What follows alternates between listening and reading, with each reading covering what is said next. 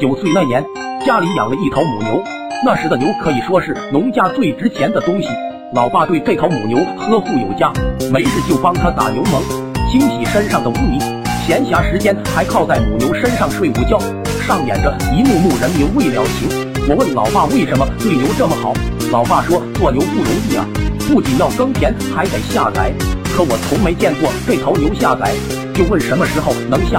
老爸说等牛大姨妈来了，帮它相个亲就能下了。我似懂非懂，就一直期盼着这头牛的大姨妈来。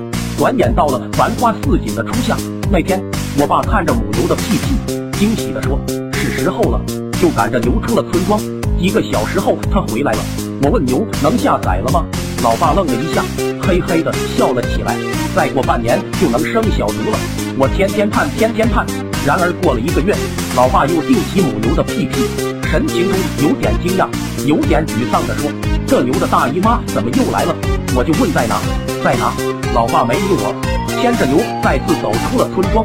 傍晚时分才回来，他有点气愤，太不讲人情了。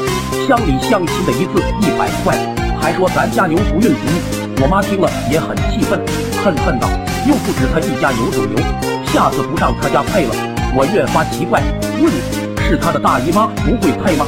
老爸不耐烦的去去去赶走了我。儿童玩心很大，转眼忘了这事儿。那天我正和小伙伴在外面玩，大鼻涕他妈突然来喊他快回家，你大姨妈来了。大鼻涕撒腿就跑回去，跑什么我们都清楚。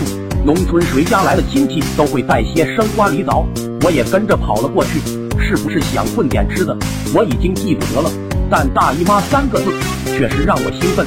我想起家里母牛的大姨妈，两次没帮她配上，到大鼻涕家看到她大姨妈膀大腰圆的，就寻思让她帮一下我家的牛。听完我的请求，大鼻涕的大姨妈笑得肚子疼，对我说：“谁家的牛得找谁的大姨妈，别人帮个忙不好使，你不是也有个姨妈？”听完后招呼都没跟爸妈打，一个起身就踏上了寻找姨妈之旅。人的一生要闯漫长路，孤身走遍千山万尺土。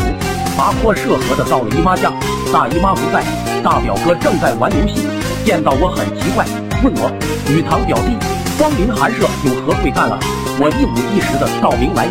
大表哥脸憋得铁青，一抖一抖的笑着说：“这事啊，不用找俺妈，你自己就可以。我教你趴在牛背上半个小时别动，保你家牛能生崽。”我万万没料到自己还有这样的超能力，不禁感慨：老爸前面的两百块钱花的太冤枉了。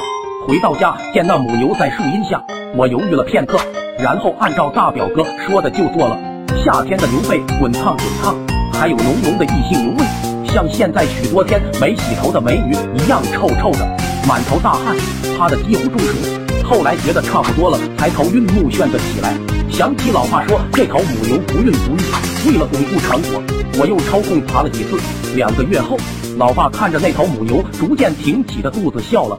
终于怀上了儿子，以后有牛犊子了，我欣喜难耐，奔走相告，通知了所有的伙伴，我家牛怀孕了，是我的崽。望着小伙伴们一副仰慕的神情，我骄傲极了，和他们分享的经验，惊得他们一愣一愣的，和我同龄的丫丫甚至说：“雨堂，以后我想怀孕，你也帮帮我呗。”艾玛，多大的事呀！我欣然应允，滚动。转眼已是冬天，母牛下崽的时间到了。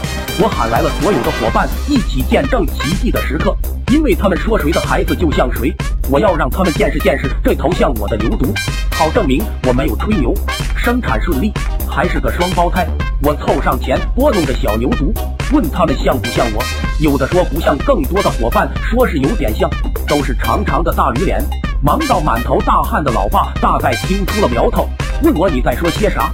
我自豪地拍了拍干瘪的胸膛，这牛是我弄怀孕的，以后咱家再也不用花钱去找牛的大姨妈了。老爸听了咋弄的？我熟练地当场示范了起来。后来就不说了。